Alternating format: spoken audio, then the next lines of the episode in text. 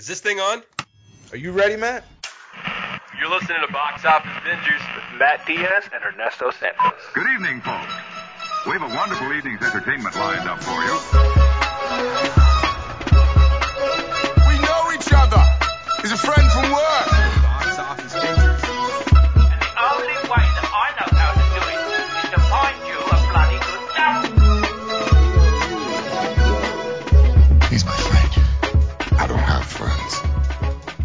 Family. I can do this all day.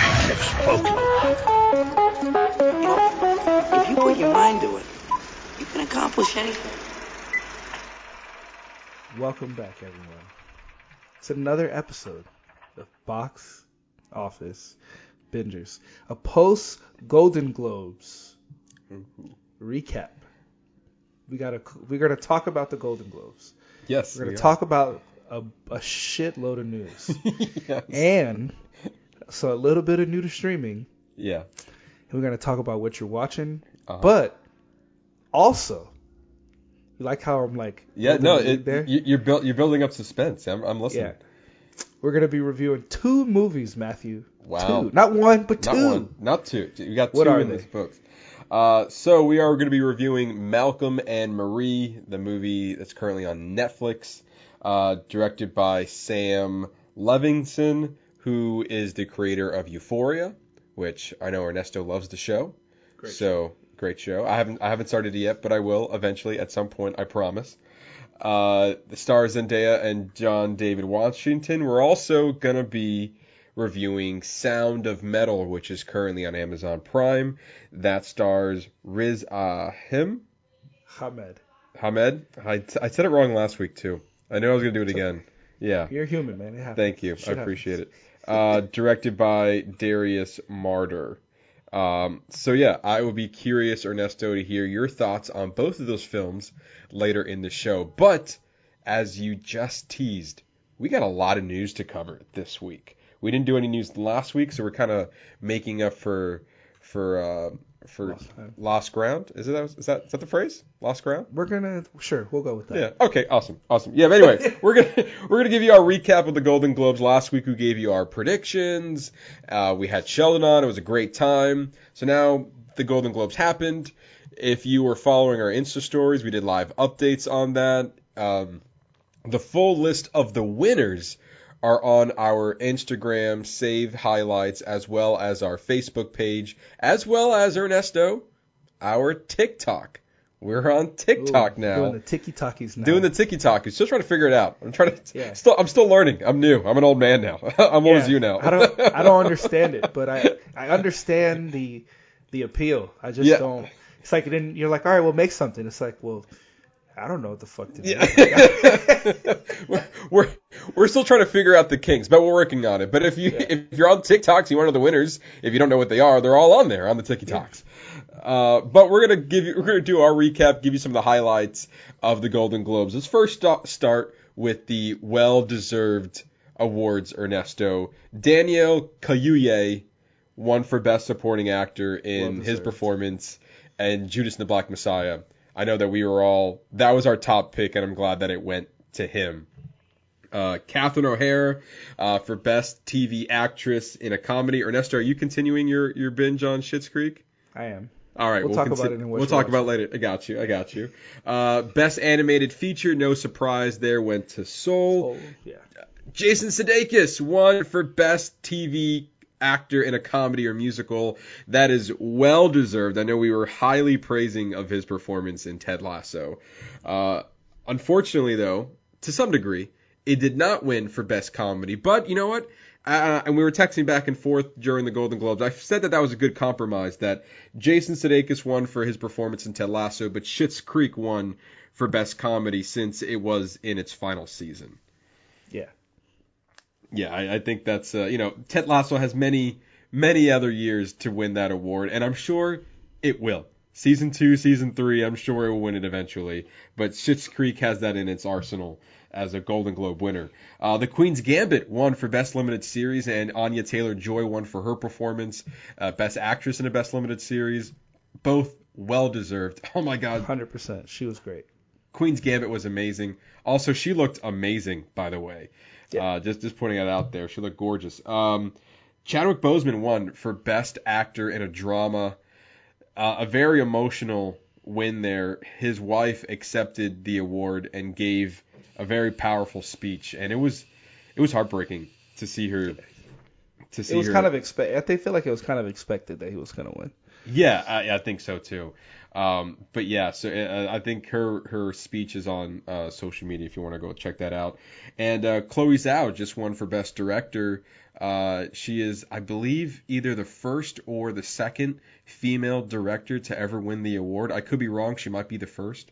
Um, but she won for best director for uh, directing Nomadland, and Nomadland won for best drama, which was no surprise. Well, maybe some people were surprised, but for me, I wasn't really surprised. We raved about Nomad Lad. Yeah. No, Nomad Nomad lad. the, the, the lad and nomad. uh, we uh, we were raving about the film last week. Ernesto, you saying that you not you, you wish you went to somebody else? Well, yeah, I wish it had gone to Trial of Chicago Seven. I feel like as felt as far as like an impactful film, Mm-hmm. like that movie sits with me more than Nomadland did. Okay, I can see that. That's fine. I mean, it was. I knew we knew it was a kind of a toss up between those. Yeah, but you're not mad at the win though. No. No, I mean, okay. I can't be mad at it. I mean, it all, all this is pointless anyway. these are pointless awards, Matt. What are you talking about? This is these awards are Is that the Oscars? no, No, about the Oscars. kidding. No, no, no. Yeah, I mean, it's obviously well deserved. Obviously, you know, more people thought it was well deserved than Right, right. than the others. Uh, so yeah, so those are some of the well-deserved moments. Now we're gonna move over to some of the shocking moments of the Golden Globes. The first one that came to mind, Ernesto, is Ro- Rosamund Pike winning the award for Best Actress in a Comedy. I don't know. We we both saw the movie. I mean, I I I do think that it was a weird. It was it was all around. It was a weird uh, category because a lot of things didn't really fit. But I don't know. I guess. I guess Yeah. that's fine. sure. I mean, she was good in that movie. She was Enough yeah. to win a Golden Globe? I, I don't know. Maybe. I- I, guess. I, guess so. sure. Yeah, sure. Yeah. I mean, she, I mean, she already has it. So what? I mean, she was really good at. I mean, I guess she was the her character was like, but it was her character that she played that was the best. I guess. I guess a lot of it is what she brought to it. I, I Yeah. mean, I mean, sure. I I liked. I mean, I did not. I mean, I hated her character. So I guess that that goes to her performance. But Yeah, like when I think she- of like she caused an emotion. Like right, yeah, exactly. very emo- you were very emotionally tied to the story because of her. Because like- of how much you hated her. Right, exactly. But like the best. I, I, I mean, yeah, sure. I guess. Okay. Uh, another shocking moment: Jodie Foster won for Best Supporting Actress for her role in The Mauritanian. Uh, Ernesto, I saw the film. I told you her performance was really good, but I also that it wasn't as good as Glenn Close's performance in Hillbilly Elegy.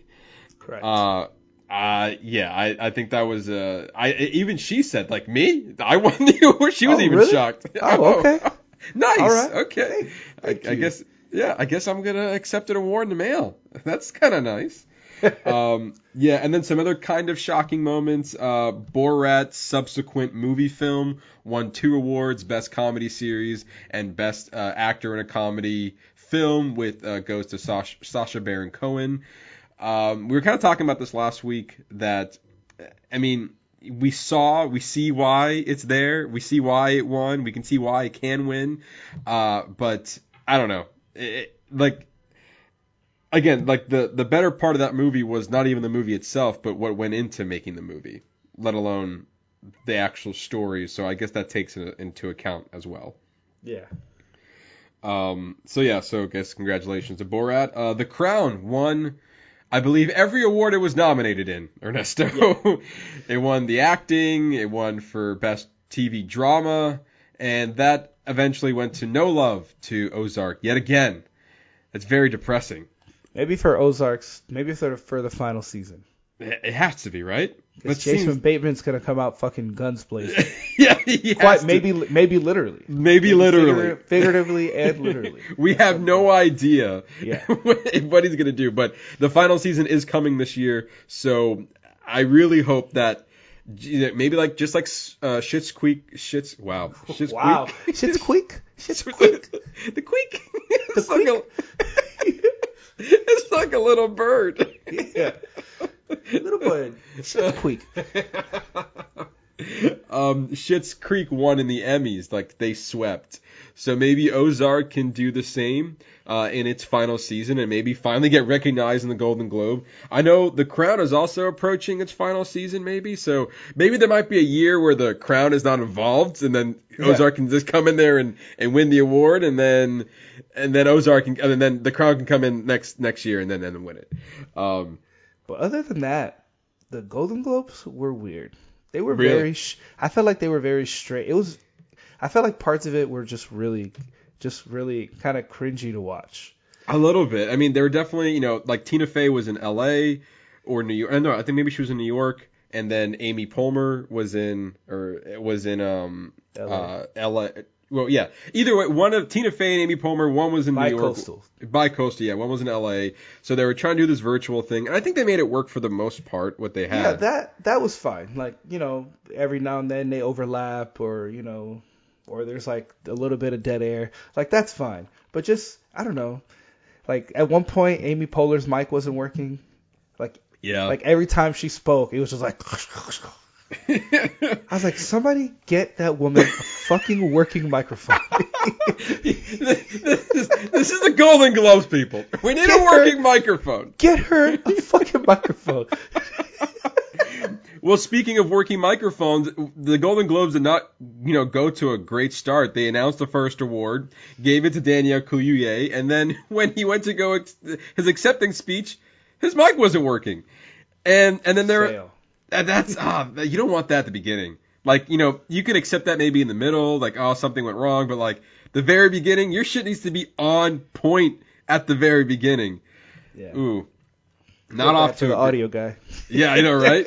Uh, I, feel think that pain. I I, I think later it, it it was it was uh announced that he he had the mute button on, which I'm not sure how much I believe that, but well, I think it's I think it happens. I mean it does happen. Um, but he was saying that it's funny because at at one point during that, like there was like, oh, I'm I guess his mic isn't working on behalf of you know everyone, you know, he, you know, I'm sure they're like kind of like doing their own like brief speech, like, oh, you know, he, uh, you know, I'm sure he accepts the award, he's proud of it, whatever. And then they got the mic working, and then they caught him, like, is my mic on? Is my mic on? You guys are doing me dirty. You guys are doing me dirty. Like, like, like I'm telling my speech right now. Um, so yeah, so luckily he got a chance to do that. And then the other word moment, Ernesto, was the Kenan Thompson Maya Rudolph skit. Uh, It's just it's like why why are we watching this? Why It wa- why is this happening right now? Like it it was so unnecessary. You know, I know you had three hours to film, and I know you know you want to make it entertaining, but at the same time, you gave at least three to five minutes to them give out this fake award for them to come from the crowd and do whatever they did on stage, but yet you're like playing the music off to people who actually won the award. And I don't know, it just seems like bad, like in bad taste to me. Yeah. I'm gonna When be honest. Yeah, that's why, you know, as I told you, like I watched like maybe half of it, maybe three Yeah. quarters of it. And I just I, I couldn't. I couldn't physically stay awake anymore. Like it's like Matt, I salute you because I you got this. He's- Kudos Ernesto like, you, sir. Thank you. I, I couldn't I couldn't do it. I, I just like I'll just find out who won in the morning. Like I, Yeah. I this I cannot watch this anymore. Yeah, some of it was a little bit cringeworthy. It just like, and what also, I mean, I guess it showed because uh, the the numbers came out of the the Nielsen ratings, and it was the lowest it ever had been uh, to, for the Golden Globe like viewership. Granted, that, I'm sure that could be a lot of reasons, but I'm sure the the production a little thing called a pandemic. Right. Yeah. I think other people have other things to watch or worry about than what, you know, actors and, you know, people of the movie industry winning awards and such, but you know, we digress on that on that matter of it. But either way, uh yeah, so the Golden Globe's a little weird. Uh, but if anything, this is a preempt to see to, to feel and what we can expect going into the Oscars. We know that Nomadland is a is a good front runner for for it. Uh, who knows? Maybe Borat could be nominated for Best Picture. I'll be kind of shocked on that, but it's a realm of possibility. Um, I, Ernesto, I think you're happy to hear that Mank won nothing. Absolutely. I know. I figured. I don't. It- to be honest, I don't. I mean, I- guess for the appreciation, maybe that's why it was nominated. But I just, I did not enjoy that movie. I know. I know you didn't. And like, I, I feel, I like, I almost feel bad saying it. But I just, I have to be, I have to be honest with myself. I, I don't think. I mean, you don't have to feel bad. That's just your general opinion. You did not like the movie. We like Yeah, we said this before. We all have had uh, we all have our opinions on these movies. Um, but yeah, I mean, I I feel like I feel like you know, Mank is this year's The Irishman, where it's. No, because I, I mean, I know you hated The Irishman, but I didn't like it. No. but I liked it better than Mank. I could at least hear what was happening in The Irishman. they weren't Well- using the sound quality from the from the 1940s. I, I will say that you know I, I'm comparing the two, maybe not by my appreciation for either the film, but the fact that like The Irishman was also nominated for a lot of awards, but didn't win much of anything, and the same with Mank. It's kind of in the same boat there. okay. So I feel like that could be the same case again, but only time will tell. In the next in a couple of weeks uh, from now, the Oscar noms will be award or be announced. We'll know who's uh, the nominees are in the coming weeks, so we will announce them once they are here. Anyway, that's our Golden Globe recap. Again, go over to our social media channels to find out all of the winners of that night's uh, award show. Uh, moving on from that, Paramount Plus, Ernesto, they're trying to make it big. They want your money.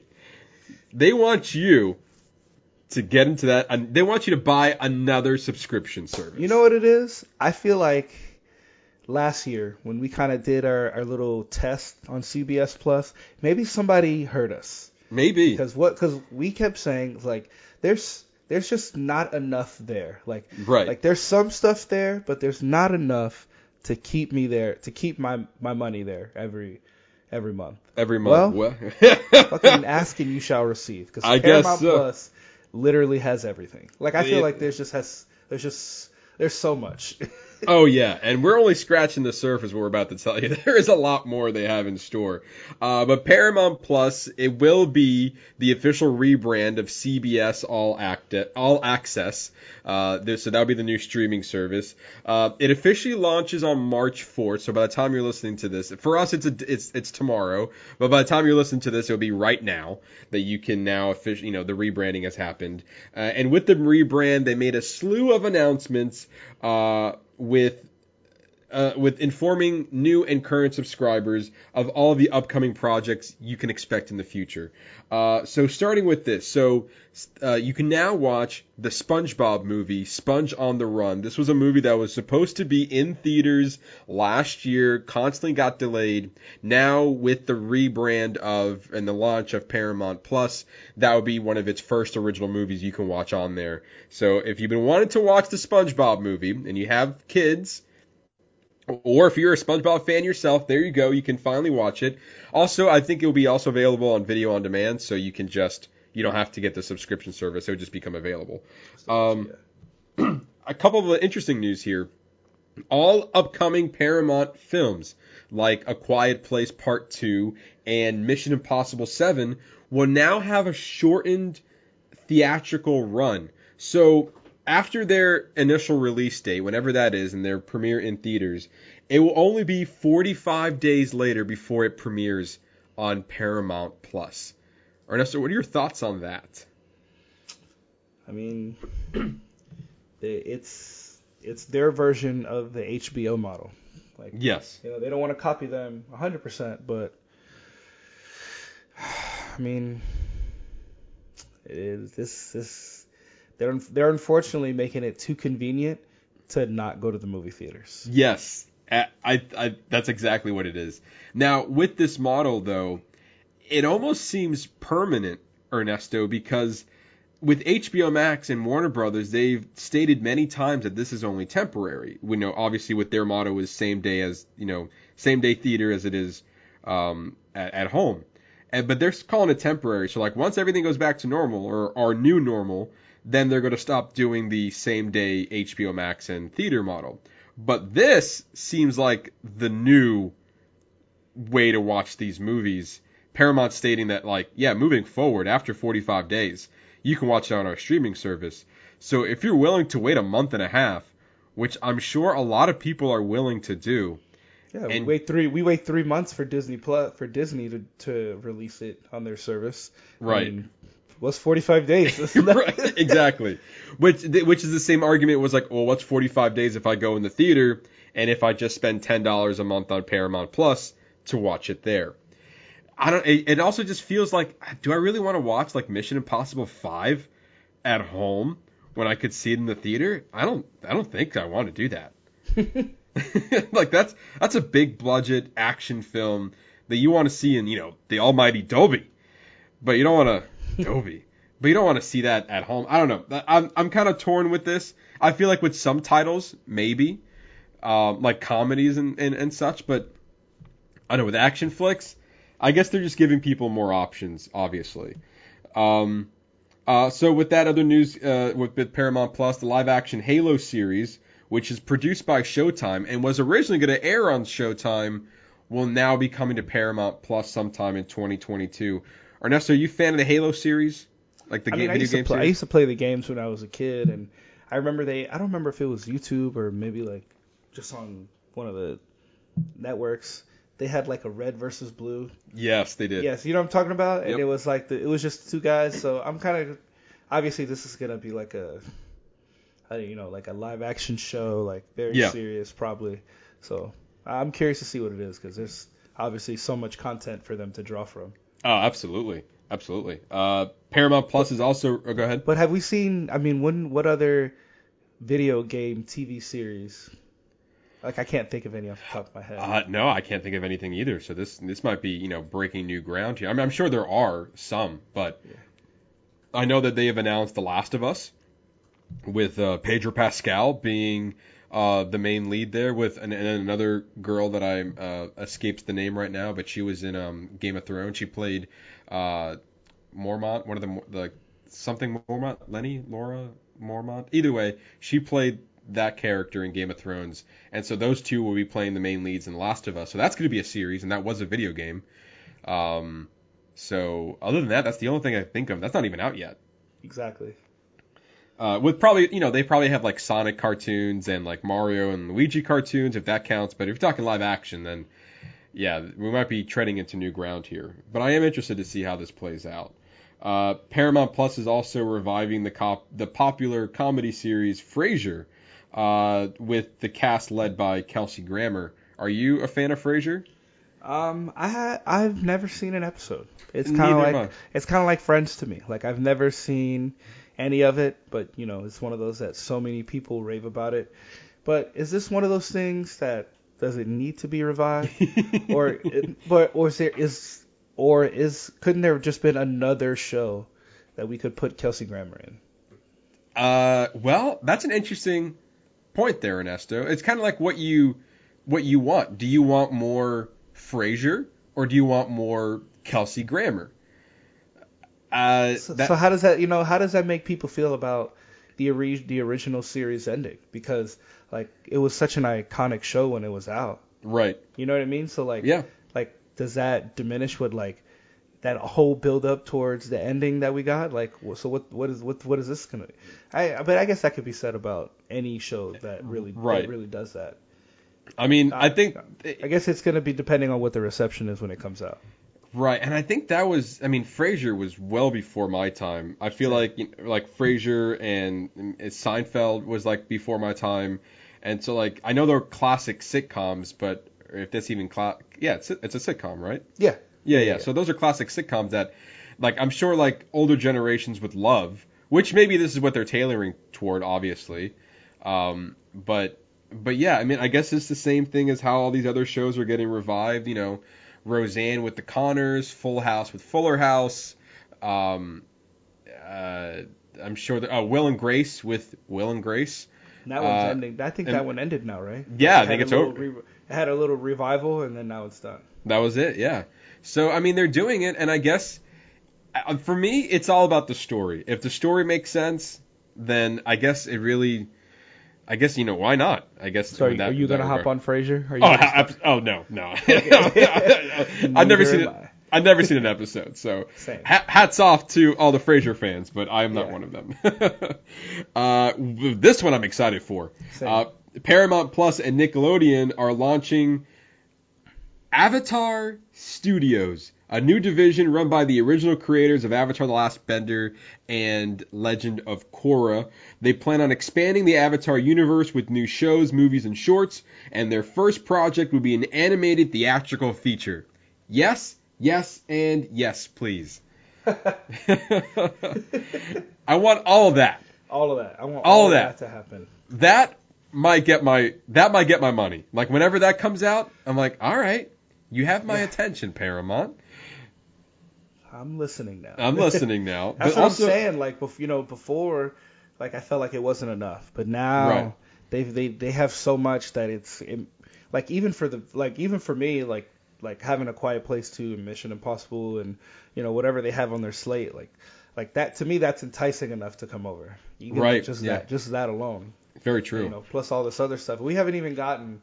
There's there's just still so much more. There's still there's still a lot more. Yeah. Um. I don't, I'm excited for more Avatar. I mean, I I, I know you're I, I'm I know you're still watching it, or if you've already finished. And then I told you my my love for Legend of Korra, and the original creators were actually working on a live action um, film with Netflix, which they just recently left the project due to creative differences.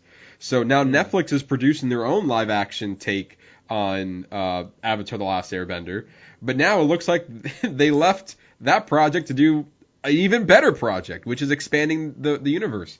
I would love to see you know a, another season of Last Airbender, you know, after the events of the third season.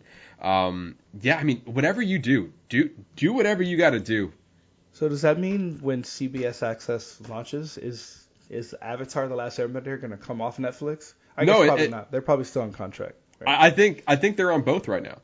Like currently on CBS All Access, which will then turn to Paramount Plus, that is on there. Like you can watch Legend of Korra and Avatar: The Last Airbender right now, but you can also go to Netflix and watch it there too. I think they're just streaming on two different platforms. Ah, okay. It's kind of the same thing at the time, and now I guess it's redone it again. But like uh, HBO Max and Netflix both have the Chappelle Show. Um, so and also I believe I think Amazon also has Schitt's Creek, like all the seasons, but nobody knows that. they just like Everybody's watching on Netflix. the Netflix, yeah, exactly. Um, so yeah, so I think that depending on the contract, different streaming service could have multiple shows, and I don't think that's uncommon. Um, but yeah, so sticking with Nickelodeon, Paramount Plus is also bringing back the Rugrats later this year. Uh, That will feature the original voice cast and updated animation style. Which How about I that?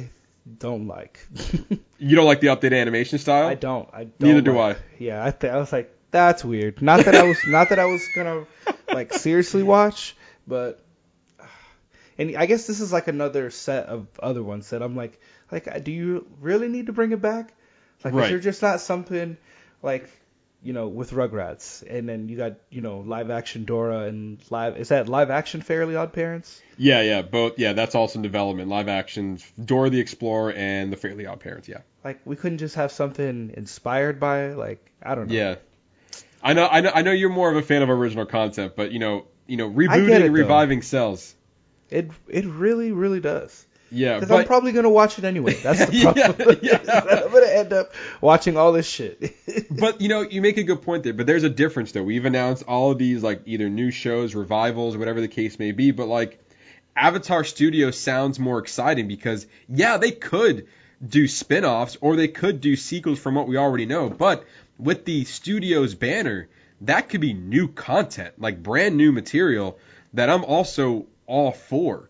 So like you know that that's the beauty of it. We, it it's like a world of unknown. Avatar, such a, a vast, you know, you can go anywhere with that series, really. I would love to see an uncle like a like the journey of Uncle Iroh. oh, that would be good. Yeah, right? Yeah, like a whole series on that. A whole Absolutely. series, a whole series, just leading start to finish. You know? Yeah, I'll sign me up. I love that. Um, I would love to see you know Aang after the events of. Uh, Well, I don't know what happens because I'm not done yet. I know that I'm not. I'm being very careful with my words. I'm not gonna spoil nothing. But, But you did I- just spoil something for me. Oh, no. You you took you took a possibility away because I was like, you know, there could be some sacrifices. See, but now based on what you just said, now I already know that no matter what happens at the end, that he survives. I am no longer touching the subject. Okay. Either way, I would love to see more of Avatar. That's what I'm saying. All right. um, but yeah, but to your point, like they're doing possibly new things under the same world, Yeah. whereas this is just reviving. Where I don't know. I feel like with you know Dora the Explorer is so iconic, you kind of you know maybe just leave that plain and simple. But like with the Fairly Odd Parents, for example, you can turn that, twist that however you want it. Like I I, I I think never, you could. I never watched it. Was that is that before your time? That that that's my childhood. Was kind of after my time. After your time. Oh, that's right. That's right. Yeah, yeah. yeah. Um, but yeah, I um, I love the I love the cartoon, but I also like me. Like if they just revive it and just be the same Timmy Turner with the same story, that doesn't intrigue me. But if there's like another element to it that can be appealing to maybe a more, I know this is tailored to kids, but like you know more of the of the fans who watched it, but also something different, then maybe it might have my interest. But I see what you're saying. You have a valid point there. Well, from what I understand, doesn't that show have like really like kind of dark undertones? A little bit. Like like the fairy like the it's supposed to be like the parent like the the fairy godparents are supposed to be like his dead real parents or something. Oh my god, I didn't know anything about that. There's like I've seen online of it like on a couple videos where there's this theory that the parents and his real parents in the show are actually his adopted parents, and uh, because I guess they're like very put off puttish by him, like they don't really treat him the greatest. I mean, I could be wrong. I could be, I could be like hundred percent wrong. oh, but- this this is a dark deep dive I gotta go into. I didn't know anything about this. And that the fairy godparents are actually his dead real parents, but he's still like coping with the death, the trauma of their death, and that's why they like they're always like in love with him and like helping him and like uplifting him. I mean, you can speak more to the show than I can. I'm speaking mean- off of a off of like a like a two minute YouTube video I just happened to see. well, I mean, not to say that I recently watched the show. I it's been years since I ever deep dive into that, but that seemed like a very dark. That, that's a that's a darker take than when my childhood was. It's like, oh, Well, obviously, nice. obviously, as a, you don't see the same things as a kid Oh, than you do obviously, yes, yeah. Um, but anyway, we'll see what happens with either the light or the dark side of the Fairly Odd Parents. um, but yeah, so those are just the highlights that stood out to us. Uh, you can head over, head over to our Facebook page at Box Office Bingers to see the full list of new content coming soon uh, to the streaming service, including like a, the new Beavis, Beavis, Beavis and Butthead movie uh, that they have in the works. I know, I know, I think they're rebooting Paranormal Activity and giving an origin story for Pet Sematary. So there's a lot going on over there at the Paramounts.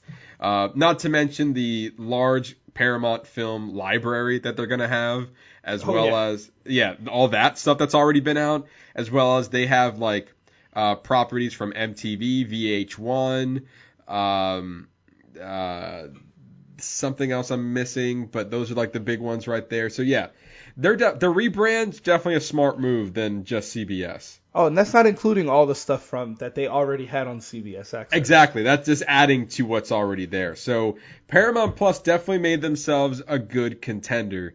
The only difference is that, you know, how many people are going to buy into it with already having a large amount of uh, the streaming services. we're already I feel like we're already you know we've talked about it before we're already Mm-hmm. to that point where like like it's becoming too much like it's Yeah, becoming is. just very equal to what um cable where cable was Yeah, I mean, if not more. Like you're probably spending more.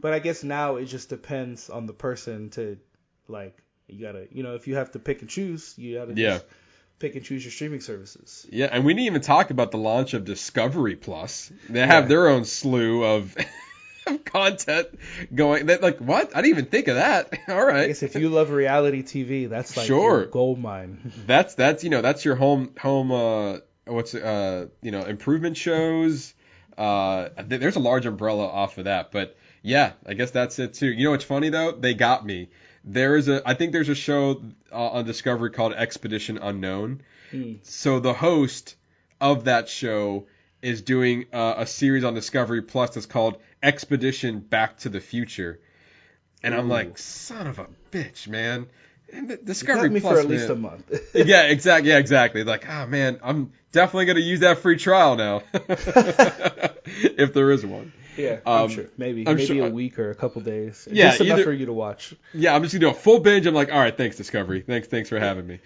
Um, but yeah, anyway, that's Paramount Plus, uh, the new streaming service, uh, available right now.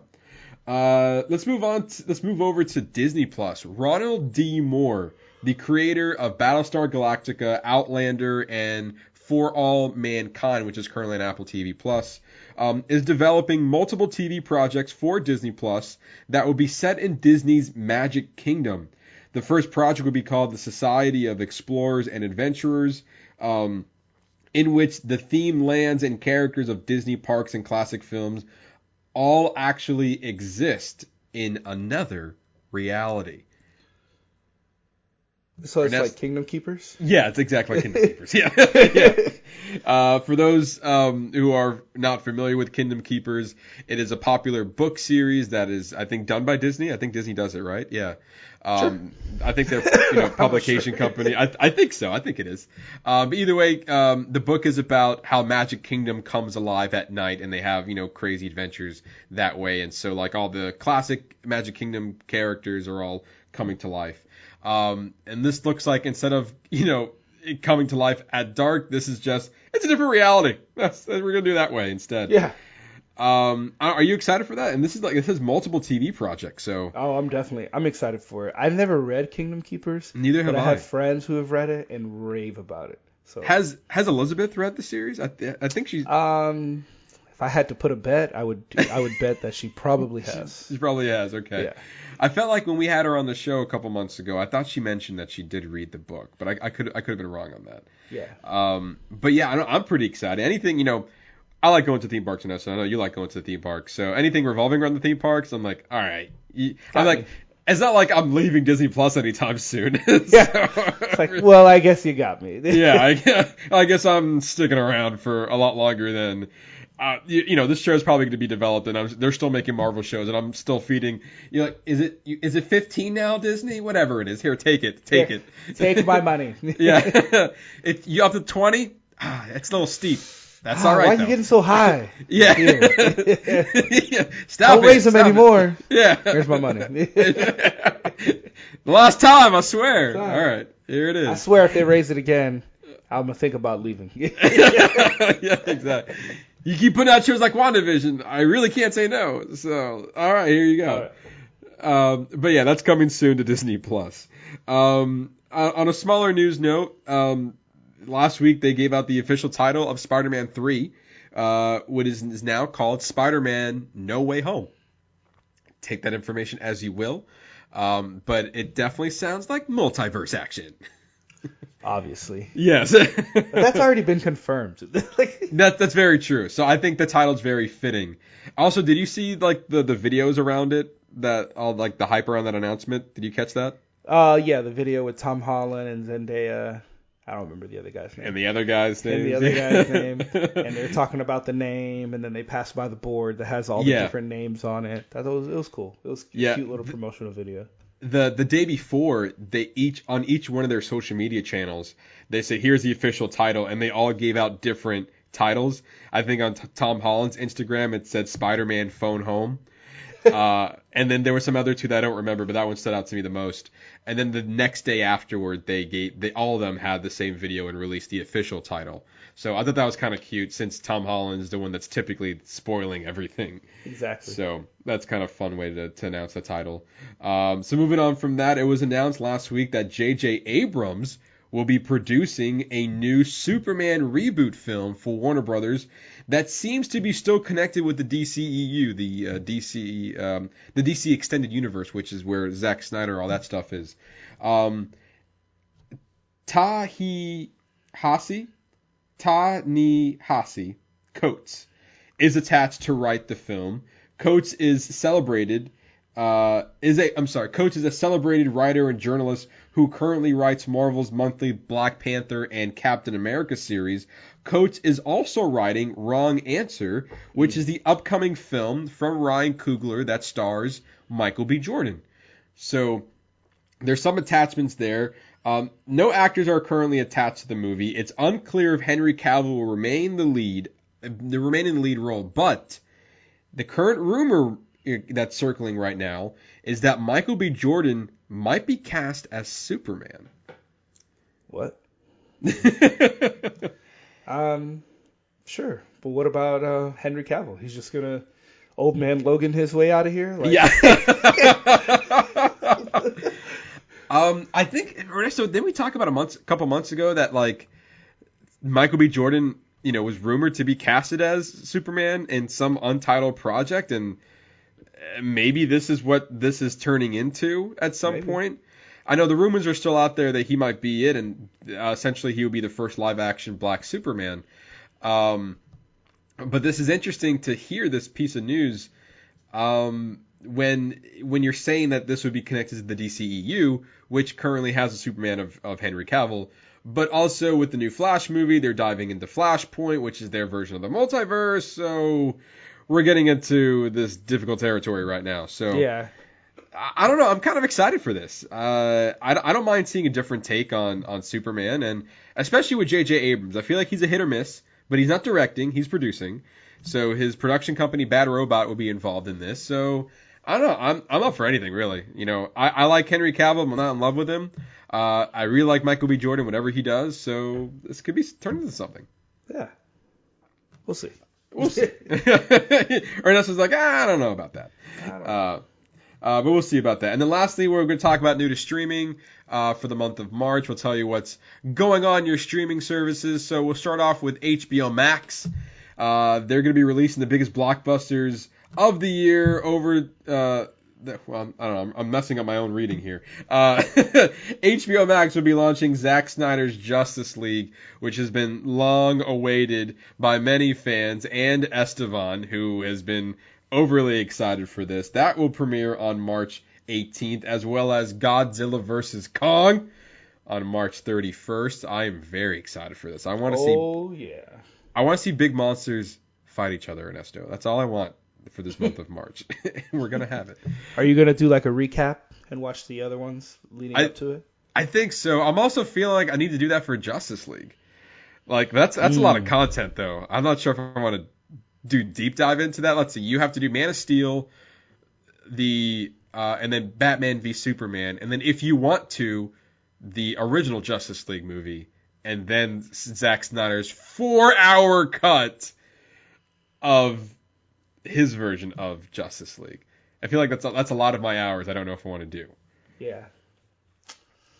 I don't Um, know. But I'm I'm I'll probably I'm I'll maybe I won't watch the original Godzilla, but I might go back and watch Godzilla King of Monsters and maybe Kong Skull Island because I really like Kong Skull Island. That was a good one. Um, It's just interesting to see. I want to see how completely different it is.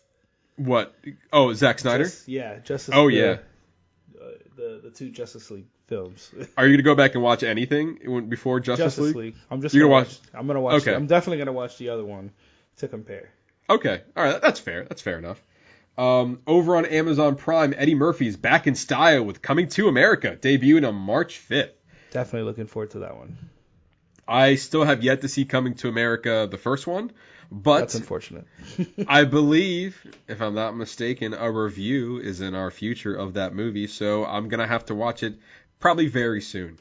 Uh, and then in, in anticipation of the sequel, which I know a lot of people are excited for coming to America. Um, Netflix is putting Amy Poehler in the director's chair with her new film called Moxie, which is available to stream right now. Disney Plus is keeping the Marvel train going with The Falcon and the Winter Soldier coming March 19th. Woo! Oh Definitely man, excited for that. Oh yeah, absolutely. And the classic underdog story returns in the Mighty Ducks Game Changers. Uh, that new series starts on March 26th. Are you a Mighty Ducks fan? Uh, yeah, I've watched them. I'm not like Okay. a diehard fan, but I like. Would you wa- would you watch this series? I'll give it a try. Okay, all right, fair enough.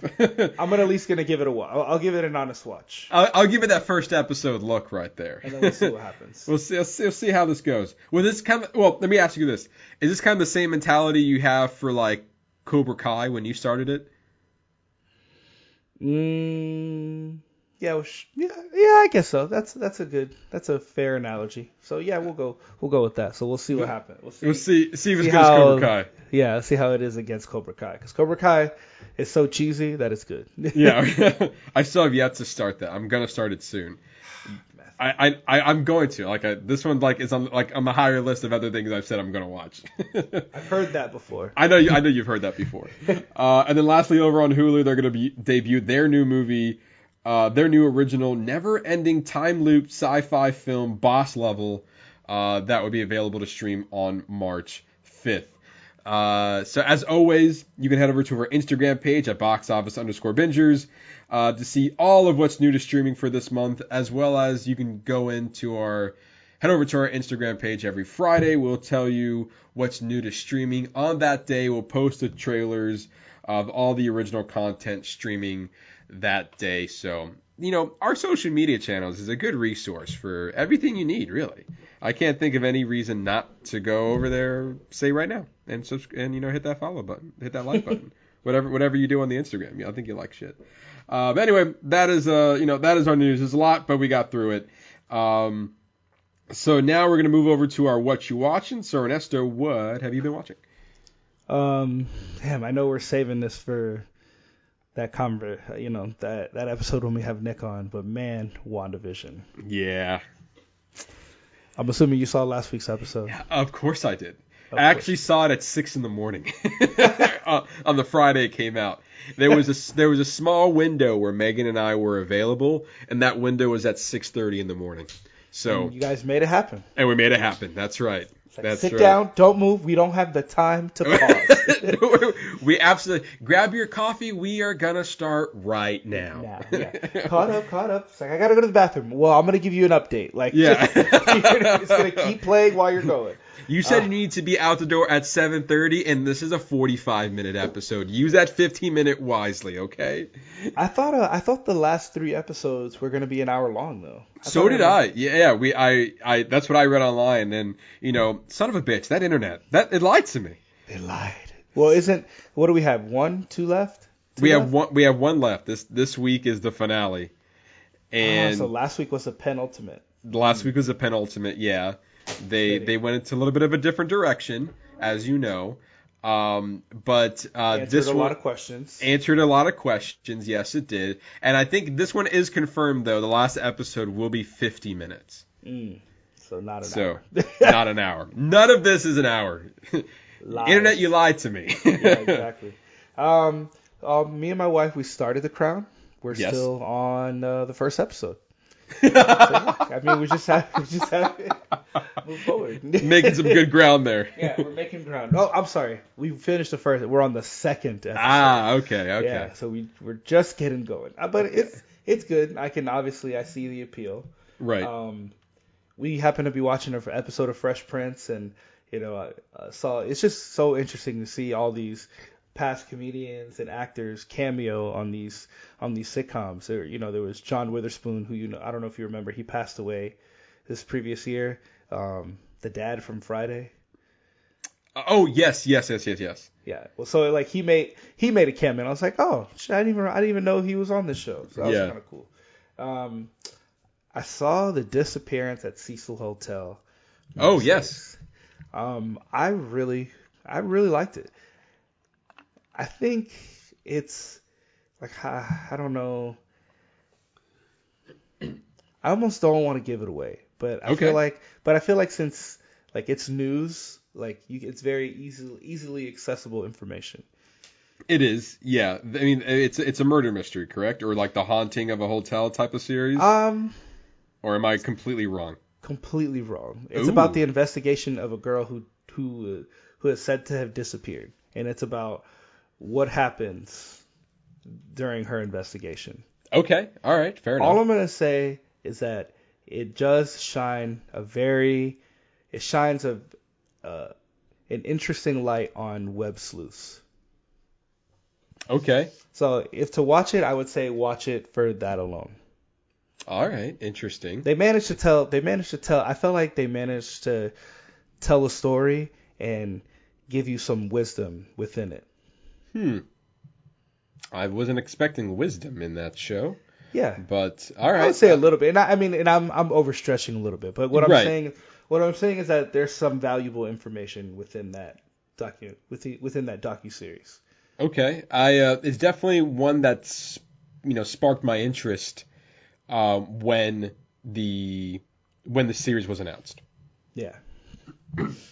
Um, and I'm watching Schitt's Creek. So how many seasons are there? Six seasons. Okay, there's six seasons. Okay. Yeah. I'm in the middle. I think I'm in season three. Okay. When does this show get good? Wow. like I don't mean it like I don't mean it like that, but I just I I'm having a really hard time connecting with these characters. I, I actually wrote it down. This is the first the first moment when this show I felt like has when the characters started to somewhat redeem themselves is season two, episode thirteen, when Moira and Johnny go to the anniversary dinner with their old friends. oh yes, yeah, I know exactly what you're talking about. Yep. Like I, to me, I was like, oh, it was the first time I'd watched and when since I watched this series that I, that I, I was like, oh, well, that was a that was a redeeming that was a redeeming character moment. But for the most part, they they're just very snooty people. You know what? It's interesting. So there is six seasons, obviously. Um, I feel like they have their heartfelt moments in the show. I feel like they do it more in the later half of the series. So if you're already committed to continue watching it, keep watching it. For me, I was already on board pretty early on into the series, but the the like to love ratio definitely came a little bit later into it because I felt like the first season was all about trying to get out of a situation. And then after that wasn't happening any longer, then the show started to take shape. And like even there are characters now that you're watching that will never return again in into the series, like and that, that I remember very fresh. So I think we're getting there to maybe your redeemable Okay. moments.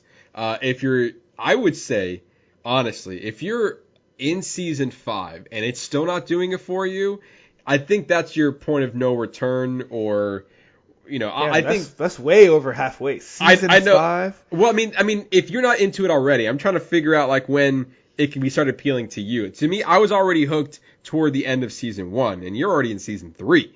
So Yeah. Like I like it. Like obviously I'm still watching. It's just yeah, yeah. I mean, I just I I'm trying to match it to the hype that I. I guess the problem is is that I'm trying to match it to the hype that I hear around the show. I, I think it might. It could be a case of it being overhyped for you. That could be it because I'm Yeah. having a hard time like finding that that wow like that amazing factor. But it's Yeah. It's, I'm not. I'm not sure if that's there, but there definitely some. There are definitely some moments that are definitely better than others um, within this series. Like I mean, might be- enough for it to sweep the way it's been sweeping. Enough for it to like. I feel like people are crazy about this show. Yeah, no, I mean they are, and I, I think for good reason too. Um, I guess all I can say is just keep watching Ernesto. I don't I don't know where that point may be for you. All right. Well, I've, I'm already I've already gone to the halfway mark, so I'm You're already almost there. committed. I'm already committed to finishing. Okay. Um, you know, and then we watched I Care a Lot. Yeah. Um, I thought it, it was a good movie. I don't think. I just I just thought it was strange that they were they were nominated and won, but Yeah. I, I, I really I really like the movie. I'm not gonna lie there. I, I I thought I was very engrossed from beginning to end. I thought the script was it felt original, and it was it was like to me I was engaged throughout it. It probably helped with the performance, but I didn't think her performance was incredible. I thought it was good. Um and but I I I liked the story. I liked what it was, and I hated her character. And like I said last week, the last two minutes of that movie like I was like smiling by the end of it because of how it ended and I felt like it was a very strong ending. And otherwise I thought it was not. Like if if if that movie would have ended 2 minutes earlier, I would have been like, "Wow. I just felt not good." And then the last 2 minutes happened and I'm like, "Yeah. Yeah, that's that's an ending. That's a badass ending right there." I I mean I get I was just very conflicted on how we got there because Yeah. I mean, do you want to talk spoilers? Yeah, we're gonna go ahead and just Okay. talk spoilers real All right. quick. So Okay. just, we'll put spoiler warning up for this one. So her and Peter Dinklage, you know, after she has him pretty much sedated in the hospital at her control, yes. he, you know, he offers her a job, and they're just like, yeah, all right, let's work together. Because you didn't Yeah. just try to capture and steal all my mom's money, and now Right. you're pretty much um, you're pretty much doing the same thing to me.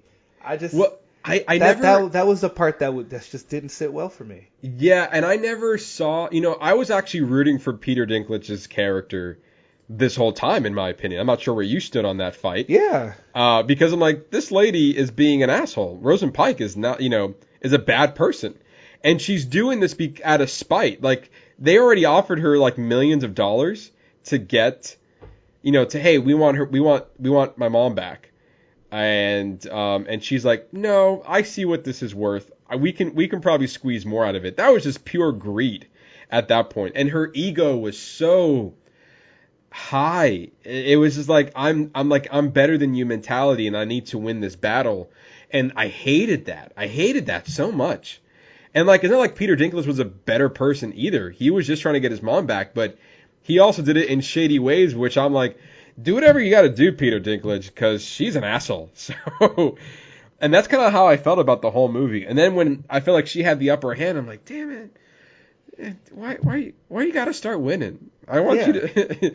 I thought you were dead, and now you're not. But then she was, and uh, like uh, if we're talking spoilers now, the last two minutes when that guy from the beginning shot her dead, yes, as soon as I saw him, I was like, oh, he's gonna kill her. As soon as I, I- saw him, I was like, same. oh, there it is. and I was and I was happy with that because I'm like that's justice, right there. Yeah, but then it's like, who is the protagonist? She was, and she died. Yeah, they killed the protagonist. They killed the They protagonist. made you feel good about it. Yes. Yeah. It, isn't that weird? I would think so. Um, but but yeah, and I don't know. I I, I kind of liked it. I it also I didn't know where it was going, so that there's kind of that element there of kind of that unpredictability that helped me that helped me move the story along. Which I'm like, I don't know where we're going with this, but like I'm already I'm strapped in. Here we go. So Yeah, I'm here. For, I was. It's like, yeah, I'm here for it. I, Yeah, I I was- mean, all right. I guess you got a point. I mean, I think it was better than a lot of other movies that we kind of either saw coming or, uh, you know, we were hyped up about and then end up not being that great. I, I feel like this one was like almost not a surprise hit, but like a nice little gem that's in the the large Netflix cata- like catalog. Oh, oh, I was entertained. I think it's an Yeah, entertaining yeah. film. Yeah, Oh, I think it's absolutely. Yeah. Yeah, yeah, yeah. I, I'm I'm on the same boat there. Um, but all right. Well, other than that, um, we're almost done with Avatar. Okay. So We- he's just getting hooked up. He just got together with Prince Zuko, and they're just they just went to the Sun Warriors. Oh yes. Okay. You, So- You're you're ramping up to that finale right there. Yeah, we're getting we're getting close to the end. close to the end. Yeah, it's it's oh my god, such a great season. That season season three is so good. It So really is. good. It It's so really is the best out of all three. It is. It really is. It's like even like because how season two ended, and then like you, I'll tell you what, Ernesto, it was a big deal when Aang had hair in the Yes. beginning of season three, and you're like, what? He got hair now? And I kind of I'm not gonna lie, I kind of liked them in their little um uh Fire Nation outfits yeah. they had. I don't. But but the way that show progresses, it's just it's so good. It yeah, because you definitely see. I feel like you see the the their they they they do really well to show character growth. Like absolutely. like the characters are not the same people who they were when the show started. No, not even close. I mean, definitely shown, especially shown in Zuko. He Yes. is absolutely not the same person. Yeah, and it's like a but it's if you were to watch if you watch the show, like you would you see the natural progression. But if you were to jump to episode one, season one, and then jump to the middle of season three, you're like, what is happening? Yeah, what did I miss here? what did I miss? What? Yeah. What? I have so many questions about why he is with him. Mhm. Um, I, I it's I mean it's a good like it's a good trilogy of sorts. Like season one, season two, season three. They treat it as three different books. Um and like they had different chapters. It's it's a fantastic show.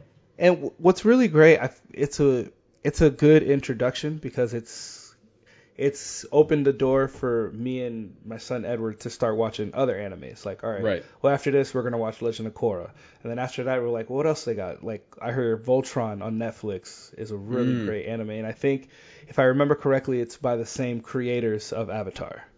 Oh, really? Yeah, Oh, hold up a minute. I didn't know anything about this. We said Voltron. yeah. I didn't know anything about that. That sounds intriguing. If well, it was from the same creators, then I'm on board on whatever they do. I didn't know that they did any other projects. Voltron. V. How do you spell that? I'm trying to look it up. Right? L T R O N. V O. Man, we're sidetracking here. V O L T R E N.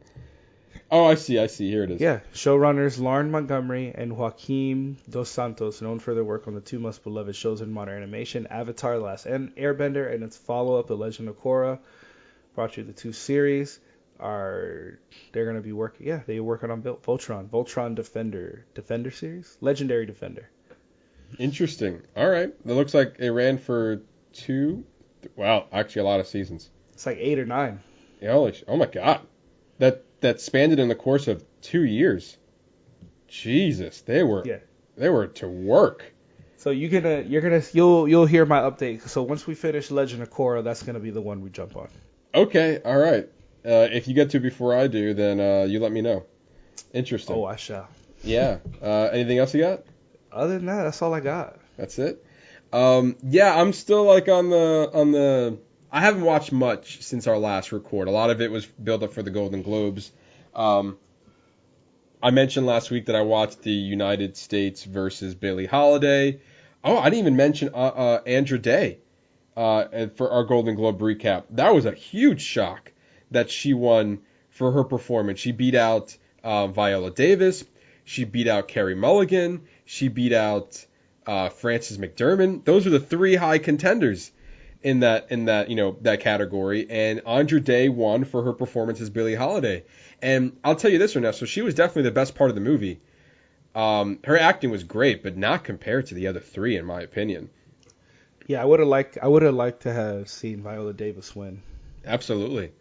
Um, but yeah, either way, I saw the movie. The movie was good. It wasn't great. It definitely slowed down. Like the first 30 minutes to maybe 45 minutes was the better than the last hour and a half or so. It was like a two two two hour movie, and it had a strong beginning, but then it started falling apart toward the end. Um, in my opinion, uh, it like it was like gripping and entertaining and like and then we started slowing down and I was, I was getting a little confused of where we were in the story. So I mean that could have been the reason why I wasn't nominated for best picture but her performance was definitely a standout in the movie but when I compare it to what was nominated I I, I can't say that she not to say she didn't deserve it but I think there were better nominees out there in that list. Um, but regardless she won uh, for, for at the Golden Globes uh, so I saw that. So then all that all that you know watching Ernesto I, I kind of took a break these last couple of days from like watching movies aside from our two reviews of the week. Um but I, I you'll laugh.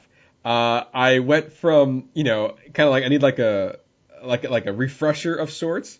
So I put on the elephant documentary on Disney Plus. And uh, after I finished watching it I realized that penguins are more entertaining to watch than elephants Wow. well, at least you had the realization. Uh, yeah, it's like uh, the narrator for uh, Penguins on Disney Plus was Ed Helms, so he was keeping it a little bit engaging. But the narrator for Elephant on on Disney Plus was Meghan Markle or Meghan the Duchess of Sussex now, um, and she was not good. She did not keep me engaged. I fell asleep multiple times.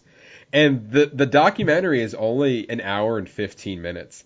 And I think I tried finishing it three times before I eventually just finally ended it. Um, but yeah, I mean the the journey was good. Like it was really cool to see elephant uh, elephants migrate through the African plains. Um, but her narration was just a complete bore. Um, so yeah, that kind of like took, that also like you know took me off guard to even watching the documentary, like the behind the scenes documentary afterward, because I'm like, ah, I wasn't that thrilled by it. I really want to spend another hour and a bit watching behind the scenes of this. But either way, so I kind of watched that, kind of you know reset my watching palette, palette a little bit. Um, but that was it, really. That's the only thing I really watched. I I did started playing Fallen Order though, uh, diving into video games. Ernesto, I know you said that you played the game. Oh, it's great. He- Yeah. Are you just starting to play now? No, I started a while ago, and then I, you know, stopped playing it for a couple weeks, and then now I'm kind of building it back up. The game's been out for a while, so I'm not really talking spoilers here, but um, I just got the double lightsaber, Ooh. yeah. so I got two now, of them. what, now, what difficulty? You seem now. Don't get. Let me see. You seem like somebody who puts it on easy so that Yeah. you can just play the story through. Absolutely, that's the guy. You, you pegged me correct. I don't care. I, I don't need to play any difficulty. Two swipes of the lightsaber, you're dead. I move on. I want to know the story. Um, but also, like, were, were you? What what what is intriguing you? Because I feel like the story's lacking a little bit for me. Or did you Really? feel that a little no, bit? Just- I didn't see. I didn't feel that because I put it on like super hard. So like the bat, like the fight battles are intense. So like like I feel like the story is a little rushed because I maybe spent like the last three weeks stuck on this one boss battle. Like maybe. like some of these boss battles, like when you got to fight that big bird, that one took me forever. Um, what's Uh, the fi- did you have to fight him, or did you were you flying with him, or is that the same thing? Oh, that- maybe you're not you're not there yet. There's this there a- huge. There's this Is there big another big bird? Another big ass bird? bird thing. Have you fought any of the um like the Sith lords? Yeah, I think I hit two of them already. Yeah, I see, think those so. those fuckers are hard as hell. They're Oh. so hard. I'm, I'm sure they weren't for you, but No, no. I mean, they, I mean, they were. Obviously, there was added level of difficulty there than like the normal henchmen that kind of float around the series. Um, but the uh, but those, you know, I might be there for a couple of minutes and then eventually they die. you're like, uh, or- I had to do four swipes. Well, that was a, that was a, I could get some water for that one. That was that was intense. Uh, but I don't. For me, I get frustrated, especially when the puzzles are going are happening. I get frustrated when I can't figure it out. I'm, I'm, I am not ashamed to say this. I am a YouTube goer. If I'm spending more than 15 minutes on trying to solve this puzzle, I'm like, I'm going to YouTube. I'm frustrated. Well, that's why the story seems lacking because some of the some of it is put into like the actual mechanics of the game, like all these really fucking complicated puzzles you got to figure out, and some of the like the fight mechanics that like the fight mechanics of the game are so good. But I Well, mean, also part of the game for me is glitching, like the story, like the. probably because you're going through it too fast. Is that what it is? like like slow down. Slow down. um, but yeah, I, I, I'm one that can get really frustrated pretty easy when it comes to video games. I'll, you know, that's why I always resort to movies and entertainment because I'm like, all right, I know my start and end time. It's two hours. I mean, that's my journey. Like, and then I get frustrated. I'm like, man, it's been a fucking hour and I'm still on this damn puzzle. I, I want, I want to move on. Fuck this puzzle. I Yeah. YouTube, tell me how to solve this thing. And then when you figure it out, I'm like, ah, such an idiot. Like, yeah, you know what? I was gonna do that next. Yeah, that was that was- literally the next thing I was gonna do. You know, I was gonna do that, but it seemed too easy.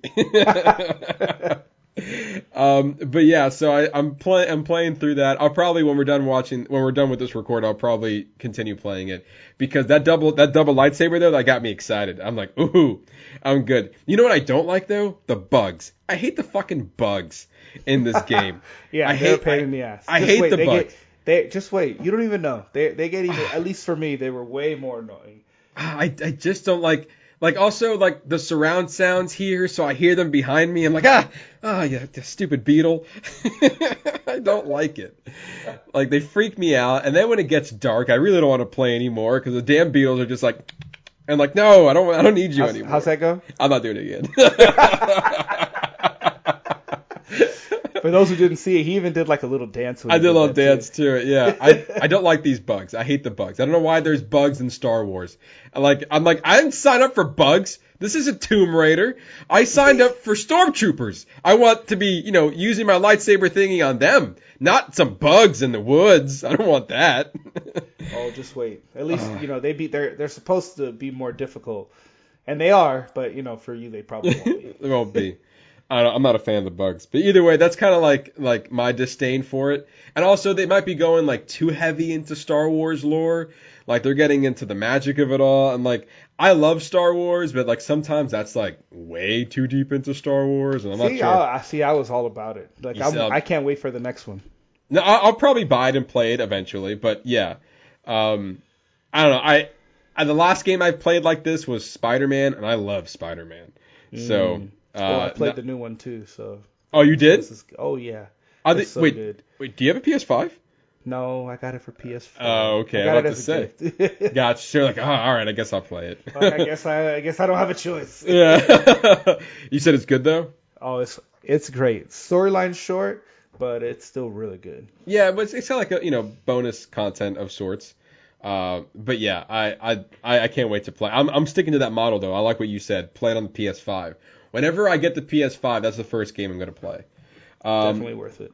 and then and then after that, and the last thing, and, and it's not really, uh, you know, the Fallen Order is not movie related, and neither is what I next thing I'm about to say. I started listening to Ready Player Two, uh, which is a very nerdy uh, book. I'm diving into an audiobook. Look at right you. now. I know. Look at you, Broad- audiobook. R- broadening my Broadening. inner broadening broad broadening. No, Broadening. that's the word. Uh, my entertainment selections this last couple of days. Mm. Um, but yeah, I just started Ready Player Two. I heard a lot of negative reviews on it, so I, you know, if, as I go through it, I might, you know, pop in every now and then and tell you my opinion. I know we're gonna have, uh, hopefully, if everything goes all right, gonna have Nick on next week. He's a big Ready Player One fan, so Mm. maybe we might talk about that a little bit while we have him on the show. Oh, but yeah, anyway, that's all I've been watching slash playing slash listening to, I guess. Yeah. Uh, but yeah, anyway, so now let's move over to our spoiler review, our first spoiler review of the week, which is Malcolm and Marie, Zendaya, John David Washington. Ernesto, your thoughts? Um, it was pretty good. I really liked the beginning of anything, and if anything, this movie showed me that I, I don't hate black and white movies like I did Mank. Because look, you can have a black and white movie that has excellent sound quality, and I can hear every fucking thing that's happening in the room. um, I thought it was cool. Did you notice that little one shot they did in the beginning? First thing I wrote down. yeah, that was the First first, thing I thing, I, wrote down. noticed.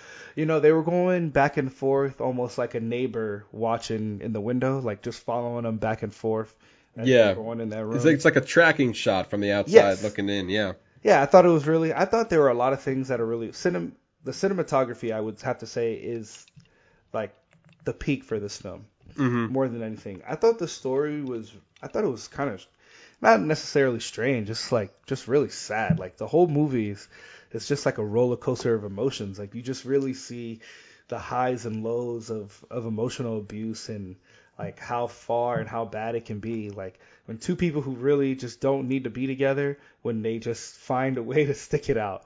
Because literally you just see them one second they're like happy and like making love, and the other they're just like saying the most heinous, nastiest shit to each other. Yeah. And it's like and it's just like like one's not better than the other. They're literally just as bad as each other. I mean, I guess more. I guess more or less, I I I enjoyed it, but I just I don't know. It was just kind of it was very sad. It was a very sad film. You know, it's funny that you were mentioning like you know the like kind of like the roller coaster of emotion, them going back and forth. I almost felt like we needed like a, a little ding ding round two because that that's what it felt like for me, and that was like my a little bit of my frustration with the movie. I loved the opening of the movie, like the the arguments that they were having. You know, like you didn't thank me. Like, what do you mean? Like, oh, you, you know, I meant it. And then like they they had like a really genuine conversation, and they went as far as I loved the mac and cheese stuff. yes, that was That- the best part of the movie. it was the best part. Angrily eating mac and cheese as he's Yeah. shit to. Yeah, he's like he's like he's like aggressively banging his spoon. on- clank, clank, clank, clank. clank.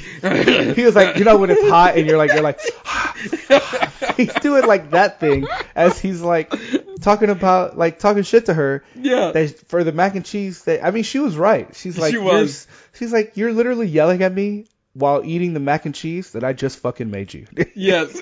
He's like, you're, she's like, you're belittling me. And I just, you know, while you're eating the mac and cheese that I just made for you. And it was like, you're, you're not wrong. You're not wrong. You're right. And That's then like, and even like what happened afterward, which was kind of funny too, in my opinion. Um, I think there were like, this is like, I would say, I don't know, round three of the arguments, if I had to put a guess on it. But the other scene where he's like, the LA Time just put out my first review, and he's like, oh, there's a fucking paywall, and he's, he's searching for his, his card, oh, and, and she's like, you don't have your Oh, phone, yeah, she's like, you don't have your phone, your card, no, I don't trust, my, I don't trust Yeah. that shit. Where's my wallet? Where's my wallet? Oh, I got it. I got it. I got it. yeah, yeah, yeah. She's like, "Where'd you put my wallet?" He's like, "It's on the counter." And she, she's like, she's like, "Where's it? Where is it?" He's like, "Oh no, I got it. Where was it? Don't worry about it." It's not important, Marie. Not-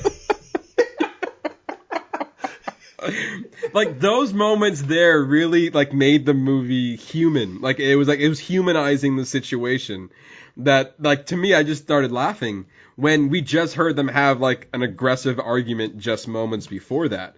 Um, but then where it like for me it just took like a turn where it felt like they were done fighting, you know? Like several times. I several times and like I felt like this is like a mute point in the movie now. The music is going up. They're kind of just walking around the house. She's either smoking a cigarette or uh looking, you know, or like intensely just bathing or whatever the scene was that there was like their downtime and then it looks like there was going to be a moment where either one of them was going to say i'm sorry and then have like a genuine conversation after that but then either zendaya or john david washington uh, comes out and just reignites the, the argument again I and think that's that I think that was the point. I, th- I honestly think that that was the point. I think I- it I was think the you're right. point to just show like their cycle of abuse and how it and how it plays out. Like it, there is no there is no quick argument. There is no back, Yeah. you know there is no let's fight about it and move on. It's let's fight about it. We're gonna go our separate ways, and when we come see each other, because they're so addict, it's almost like they're addicted to fighting. yeah It's like, yeah, you may be a clean addict, but now you've just picked up the new addiction, and that's this unhealthy relationship that you're in. Right, and like, and obviously, what I did like about the movie was that like each person wasn't wrong of what they were saying, and they were Yeah, both, and they both brought up interesting points throughout their relationship of like how this movie got made. Like, you're, you're not the only inspiration.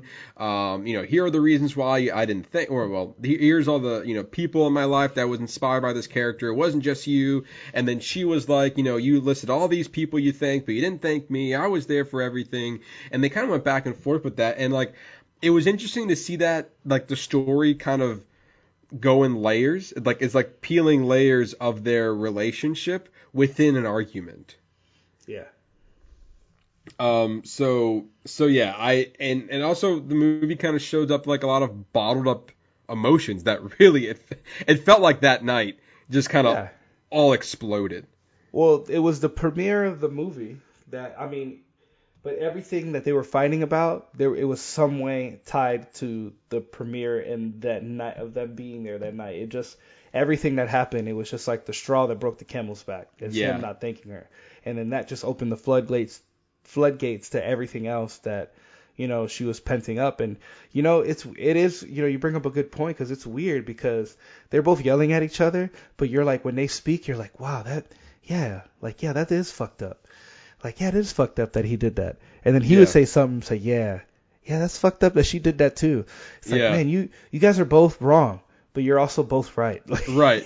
It's almost like I felt like there were a lot of moments in the movie where I'm like, I think we can just go to bed right now, right? Like, can we just can we just call it a night? Like, have you guys, hours ago you guys are like in a good point right now, especially when uh, they were talking about the white lady and the reviewer of the LA Times, and like you know they were having this long-winded conversation about how like her review was like uh, what what how how how was it? It was like her review was like everything that like he's like this is not what my movie's about. It's not because I'm black and, the, and it was featured black characters and like I'm a great black director. Can I just be a great director? I don't want to be compared to like the next Ryan Coogler or Spike Lee or Barry Jenkins. I just want to be the next great director. And that he was like throwing in race in there.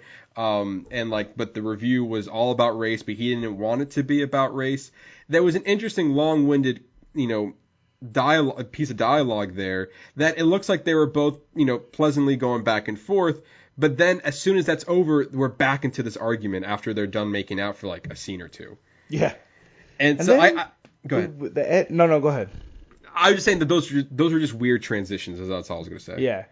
I mean, to me, it was the ending was the weirdest. Like, What, what part? like, did she leave him? Because she wasn't in the house. But then was that her on the hill at the end, right? yeah, I'm then- pretty sure. I, I think I think the ending was just them. Here's the next morning. This is just the, the mute point of their their argument. I, I think they're still together at the end of this. I, I guess I could see that. It's just like this is just the restart of our cycle of abuse. Like we're just waking up to another day of it. Right, and I I think that's that's maybe that was the point. Um, but obviously there wasn't much, you know, it was just a couple having an argument. This movie was filmed during the pandemic, so you know, obviously they had, and this is during the, not maybe not the height of it, but definitely around the middle of it Yeah. all. And um, and, and so like you know, obviously the setting secluded, two people only uh, as your stars. You know, I mean, for what it's worth, it was pretty, it was pretty good. Yeah, Uh, considering it was just two people with a black, right. you know, just black and white camera. and you had a lot of you know you had a you know each each you know Zendaya and John David Washington had a lot of they had a lot of legwork to do, a lot of dialogue. It was a very heavy script. Like there wasn't really a lot of moments of silence. No. Um, it was a lot of a lot of dialogue, a lot of like emotions to get through. Um, well, since you know Ernesto, since you've seen the show, how does this compare to Euphoria? Since this is the creator. Um, ironically, I would say just the the use of the the cinematography. The, the it seems like all the cinematography was used purposefully. Like everything, every shot had a purpose. And even at one point, at one point, I remember when they're talking on the couch, and they actually talk about cinematography in the movie. They do, yeah. They're they're talking about it, and he's and then at that point, literally right after that happens, um, he's talking about it, but all we're seeing is Zendaya's reaction to what he's saying. Hmm And like I just why like why aren't we watching him? I just felt like it was just I felt like it was like, hey, if you weren't paying attention to the cinematography, this is your friendly reminder to pay attention because these people do a lot of hard work. right, right. Um, I do feel like sometimes John David Washington was like over eccentric. Like I feel like he was acting more than Zendaya was, but like maybe too much acting. Like he was like over the top at, at See, certain scenes. I felt like that just played to his character because he was like a narcissist receiving on the most ultimate high that a Yeah. narcissist, like an egotistical narcissist could ever have. Right. So like, you know, you just you pump them full of juice and you just let them free. You know, everybody just got finished telling him what a genius he is and what great he's doing to filmmaking. It's like he's walking on like cloud 19 right now. yeah, yeah, that's true. Um, but yeah, I, I think all in all, like I I liked it. I I I wouldn't say that I loved it, but I, I think there was enough merit there to recommend people to watch it. Agreed. Yeah, I, I don't I don't see any reason why you know and, and some people could say it's slow, nothing happened. Sure, you could easily say that, but I would have to. I see with that person. I would just say then you're just not paying attention. If you Right, think that yeah. nothing happens in this movie, then maybe you just don't like dialogue movies. Maybe that's what Right. it is. But as far as anything happening, like you have to listen to what they're talking about. Like if you're not listening, like literally, you could probably listen to this movie as like an audiobook. You really could. You really don't need to see the the actions here at all. Like you can you make a really good point. This this could be like here's an audio book and called Malcolm and Marie. And we you can literally give all the sounds of what was in that movie and put it in an audiobook and say Malcolm and Marie have fun. And there might be a few there might be a few things like you know transitional wise or maybe uh like walking wise every now and then it might seem a little off but for the most part like it's all just dialogue back and forth between the two characters Yeah, I, I you know, uh, uh, if you remember when we had Kirk on the show, and he said there would be like some movies where he could like kind of just like listen to, or was it was it Kirk or was it Greg who says that they kind of like have Greg. like it was Greg that he didn't need to necessarily watch it, that he can like kind of look over, kind of set the scene, and then listen to the rest of it for the most part. I feel like this is exactly that case. yeah You can easily like, you know, either put this in the background, You know, you can even watch this movie while you're cooking dinner, and like you don't really need to see the action. It's it's more about the words that are going into into this movie. Agreed. Yeah. Um. So as far as like final thoughts, like I think I, I'm I'm very much in the same boat with you. So I like this movie, but I didn't necessarily love this movie. Yeah. But and maybe this is going to be kind of like a, a strange transition. The reason for that is is because this next movie that we're about to review, The Sound of Metal, was fucking incredible.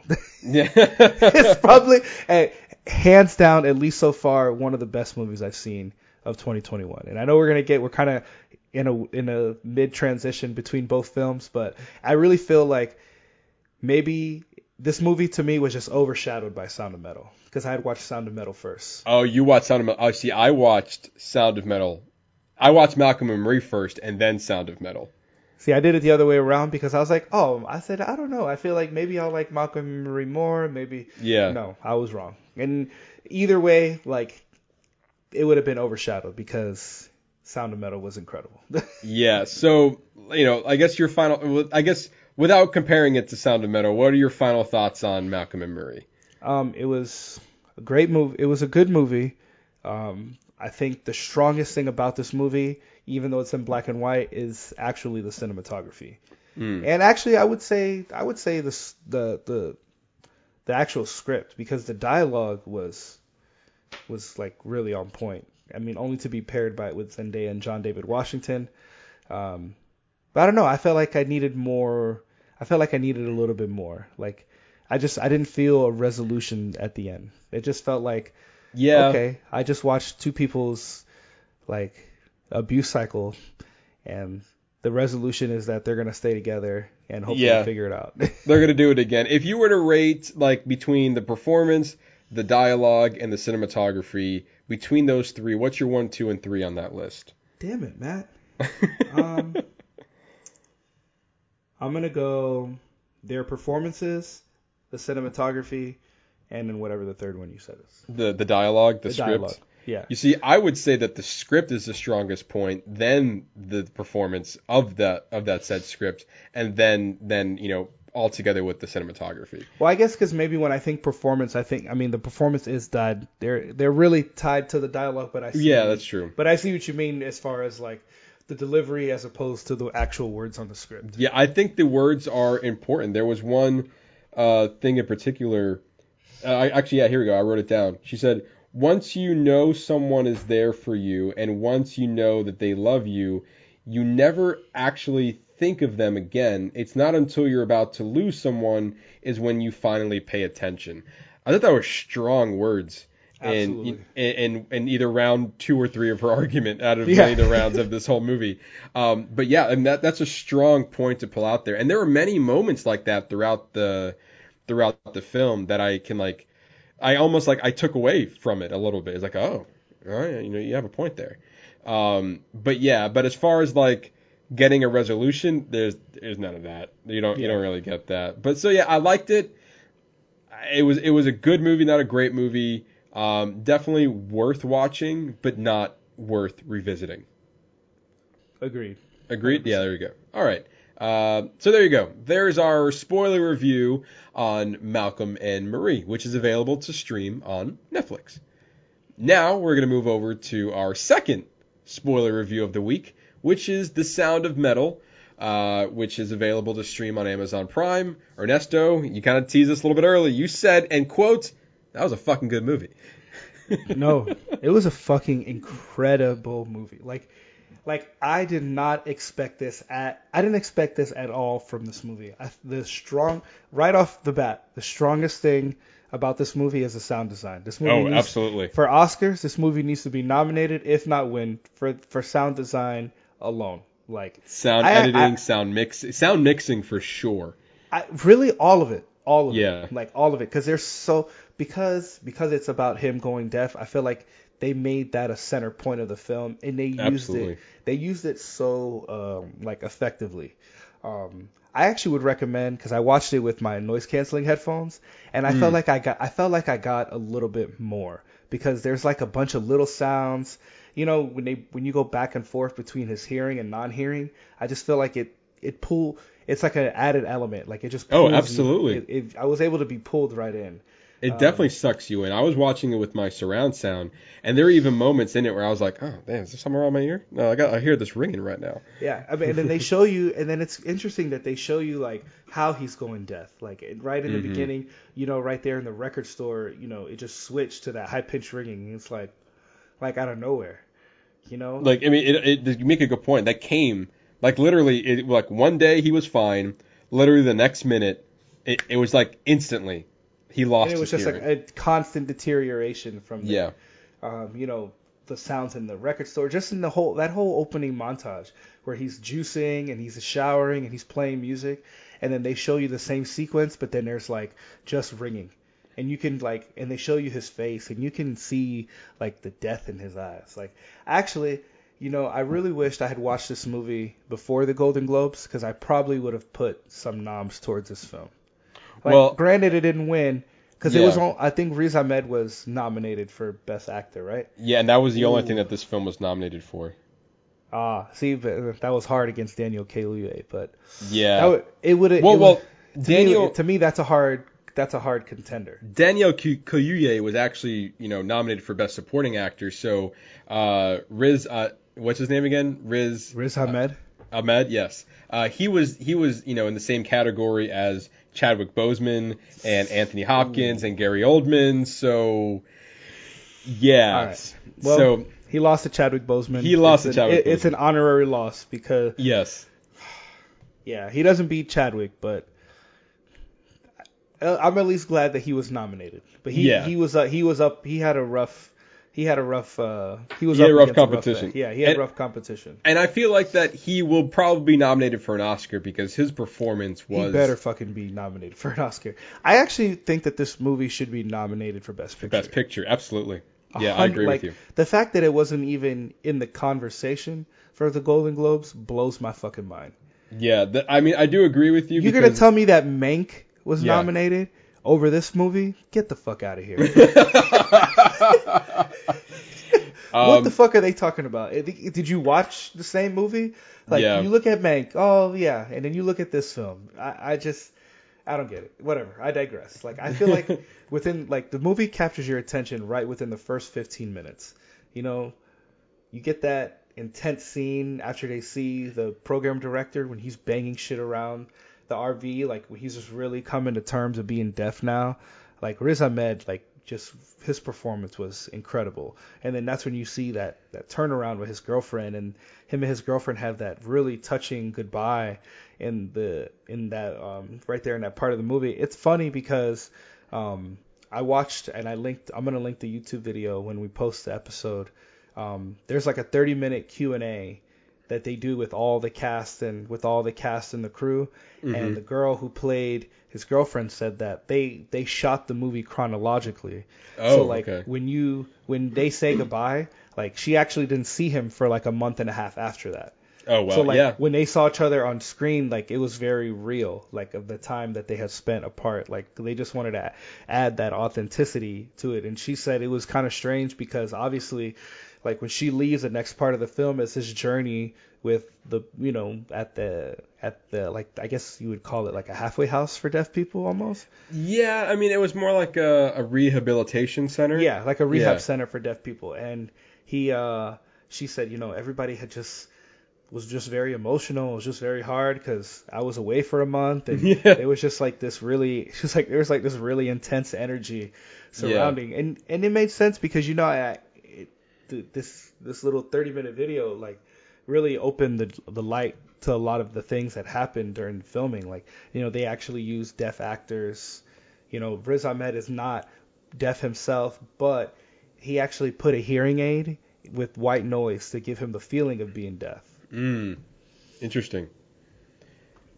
Yeah. Um. Let me see. I'm trying to see what else I got in my notes. Um. Um, but also- the, You, you named uh, the the actress's name is Olivia Cooke. Olivia Cooke. That's right. Yeah. That's right. Um. You know, I just like you really thought the movie was gonna go one way because you see him getting excited at the practice.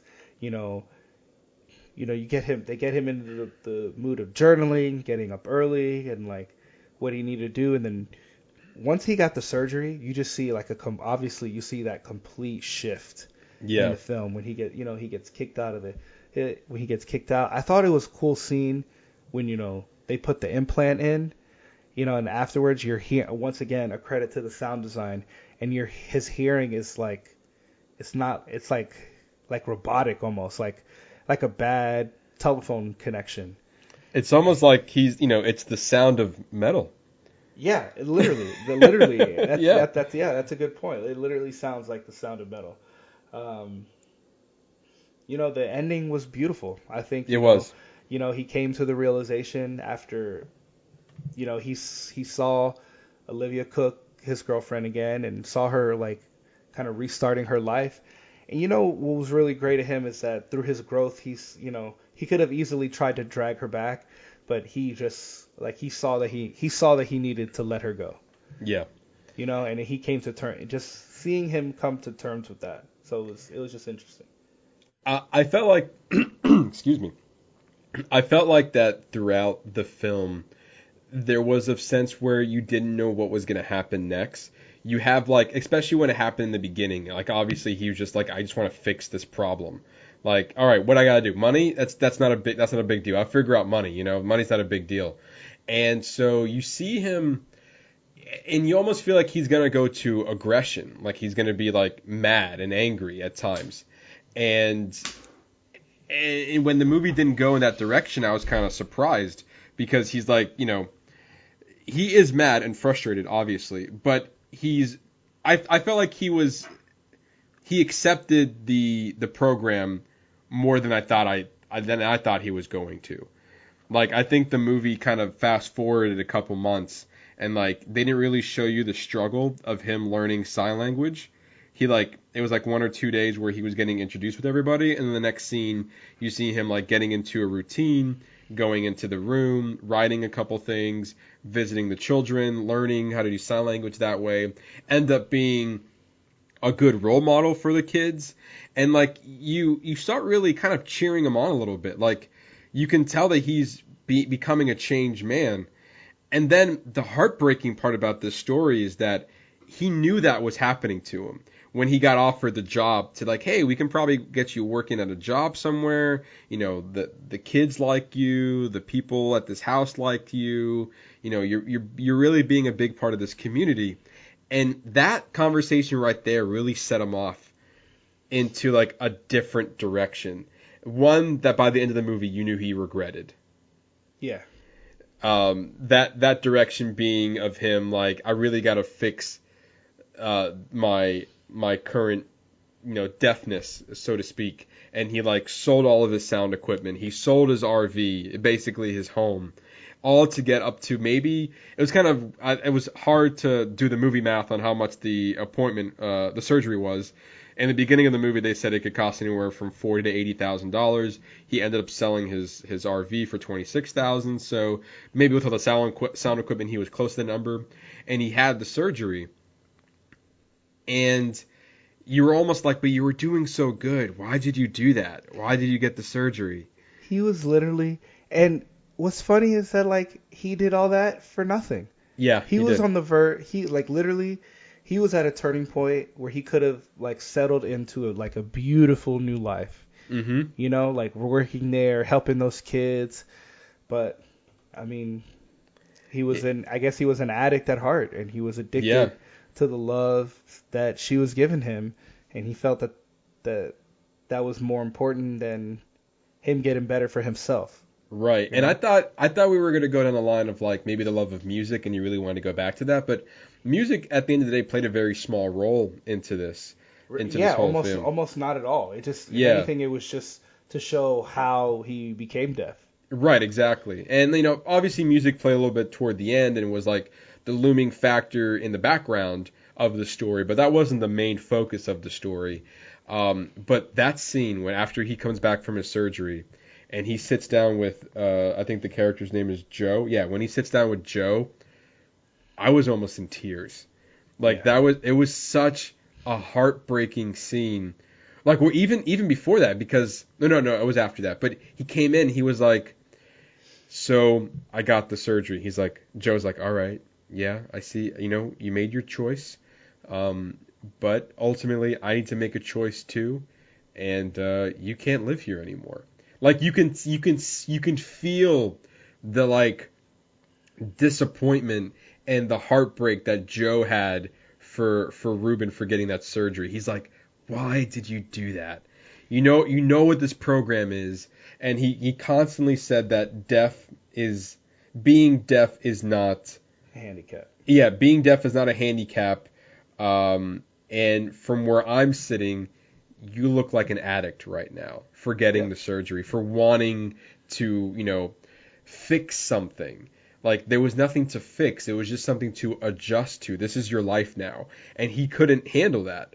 Mm. And and like the back and forth that they had, he was like and he and the way that I mean all credit to his performance. He definitely felt like an addict. He's like, "So I sold my house, but if I can just borrow the money to get my house back." He's like, And you just see it on Joe's face. He's like, I don't.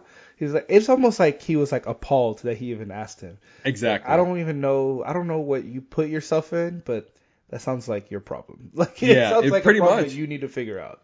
And then he was like, "All right, you know, I'm sorry I asked, but you know, uh, can I just stay here for like three to four more weeks? Because you know that's how long it is until like you know I'm fully healed." And he's like, "Sounds like your problem again, man." Uh, Yeah. It's like you know you know what this house is, you know what this house represents, and who am I to set that example if I let you live here? You know, He everyone right. else. Yeah, he's absolutely right. And it to me that was like heartbreaking. Like fuck, man, I really like both of these these characters that to see that transpire just like I feel like you just made a bad decision, but like it was a, a decision that you couldn't come back from. Um, and it was just like maybe a, a mo- like almost like a moment of relapse. Like he he you know he relapsed, uh, as as an addict can do sometimes. And with that, it kind of you know he ended up living in a hotel for probably that time. And then the second heartbreaking moment was when he was first able to hear for the first time when they when they when you know they activated the implants and all you hear is this staticky sounds and like like muffled distorted sounds he's like whoa whoa whoa this is not what I signed up for and the doctor's like well you have to you know this isn't um you know you're you're not this you're not this is not curing your hearing. You're we're kind of tricking the brain for you to hear these sounds again. So it's not going to sound perfect. And I almost felt like he had a moment of like well why didn't someone fucking tell me that in the first place? Uh, but you can see in his face like the heartbreak. I'm like like especially in his eyes he's like no I I made a mistake. Yeah, I think a lot of credit goes to Paul Raci, the the guy who played uh, um, Joe. yeah. Um, he actually in the in the interview he stated that you know that this movie was true to his heart because he had both of his parents grew up deaf, so he grew up he already has empathy for the deaf community. And I'm sure the director really wanted to, you know, make it authentic as possible. Just much just like, you know, Chloe Zhao in Nomadland, making it as, as authentic and real as possible. Um, I felt like this movie was treated with the same kind of care. Well, yeah, the director Darius Marder, he actually he ded. If you notice at the end of the movie, there's a dedication that's actually it's to his grandmother who fought for like having open captioning because she went deaf later on in her life and she worked in the film industry as well. So Oh wow. like it was like a yeah, it was like a big thing that he wanted it to for it to be for her. yeah, and even you know, uh, I'm not sure if you watched the movie with subtitles, Ernesto, but there were there were some points where they they uh, on the subtitles they they translated what they were um, assigning to each other that I felt like if you didn't have the subtitles on, I don't think that would have been translated. Uh, so I recommend watching this movie with subtitles because you might get some added dialogue that was in there. Also, I thought it was kind of cool, like you know, he was kind of getting adjusted to the community, and he's like drawing this naked girl, and and, and he was like, you want, and they like they're trying to put her as a tattoo for his friend that he made. Uh, while he was there. I thought that was kind of like a, a nice, sweet moment. And also another sweet moment when he was like with the kid in the playground. It looks like the kid was having a hard time sitting still, something that Ruben could relate to. Yep. And then they're just kind of just banging on the steel slide, Feeling you know, the vibrations. feeling the vibrations. Um, I don't know. It was, and then again, you go back to the end. He he finally meets up with uh, uh, his girlfriend, you know, Olivia Cooke, who plays Lou in the film, and he sees that she's moving on. She looks better. She feels better. You know, her hair is different. Obviously, there was a lot of like good moments that she's living a healthier lifestyle, and you can even see like you know he's having a hard time hearing in the party, and then when they sing, uh, it was a beautiful transition to hear the actual, you know, they were singing the song, and then it slowly transitioned to what he's hearing, and it's like this this disgusting, you know, staticky, distorted sound, and you can tell that he's trying, but he knows that he doesn't like it. Like Yeah, this is he's like, again this is not this is not what I wanted. Right. And then, like you said, he lets her go, which was very admirable from him. But then it had that beautiful ending with like him just sitting on a bench and, you know, all these sounds are happening around him in the street. And he just like, not aggressively, but like, you know, he, a little bit of force, he takes them off and then it's just pure silence. And he's like, yeah. See, I felt like that was a callback to Joe in the beginning, where he tells him, where he first tells him about, where he sets him up in his office, and to Mhm. just have that moment of silence is like, it wasn't until he let Lou go and he realized he didn't have anything else that he couldn't. Now is when he can finally have that moment of silence. Now that he, he felt like he was at his end's rope. I mean, what Yeah. the fuck is he gonna do now? Well, that, that's a very good question. You know, you know, at this point, does he go back to Joe? At this theatrical, like, you know, if there was ten more minutes in this movie, do you see him kind of going back with Joe and you know maybe kind of pleading his case, like, look, man, I was wrong? Nah, he did burned ki- that bridge. Do you think he burned that bridge? Oh, yeah. 100%. He's not going to, because Joe told him, he goes, there's too many others at stake than to let you stay here. Yeah. It was it was a very powerful movie. One, I mean, I teared up. It was a very it was it was an emotional movie. A lot of great movies. Uh, this this movie's high on my list. This is Yeah. definitely this is definitely one of the top ones, at least so far for 2021. Like, Yeah. And I mean, but it's but it's technically came out last year, right? Yeah, it came out December of last year. So if we would have watched this, you know, last year would have been in our 2020, you know, best of. Um, but I'm in totally agreement of you. This was, you know, if we're talking Oscars territory, you know, we're comp- and, and this is a hard compare. Say if we, you know, we see the nominees come up and we see Judas and the Black Messiah and Sound of Metal and the Trial of Chicago Seven, I'd be like, oh boy, we have a a lot of good contenders here. Nomadland is like this oh, is a and nice. Mank. I would, you know what? I would sooner nominate Malcolm and Marie than nominate Mank. I wasn't expecting that. That was pretty good. You know, and the and you know that one too. Yeah, Um. I don't like this. Like Nomadland is a good contender for a Best Picture winner, but they're. It's not to say it's not going to get there without a fight though. Like we have some real like if these are all if all these movies are nominated, it's a, it's a good race. Um, it is. It's gonna be good. But I this one is. I feel like this one's pretty. It's it's got a, it's it's a strong contender. It is, and also I feel like the story, you know, and now can kind of comparing this a little bit to what we reviewed last week with Nomadland.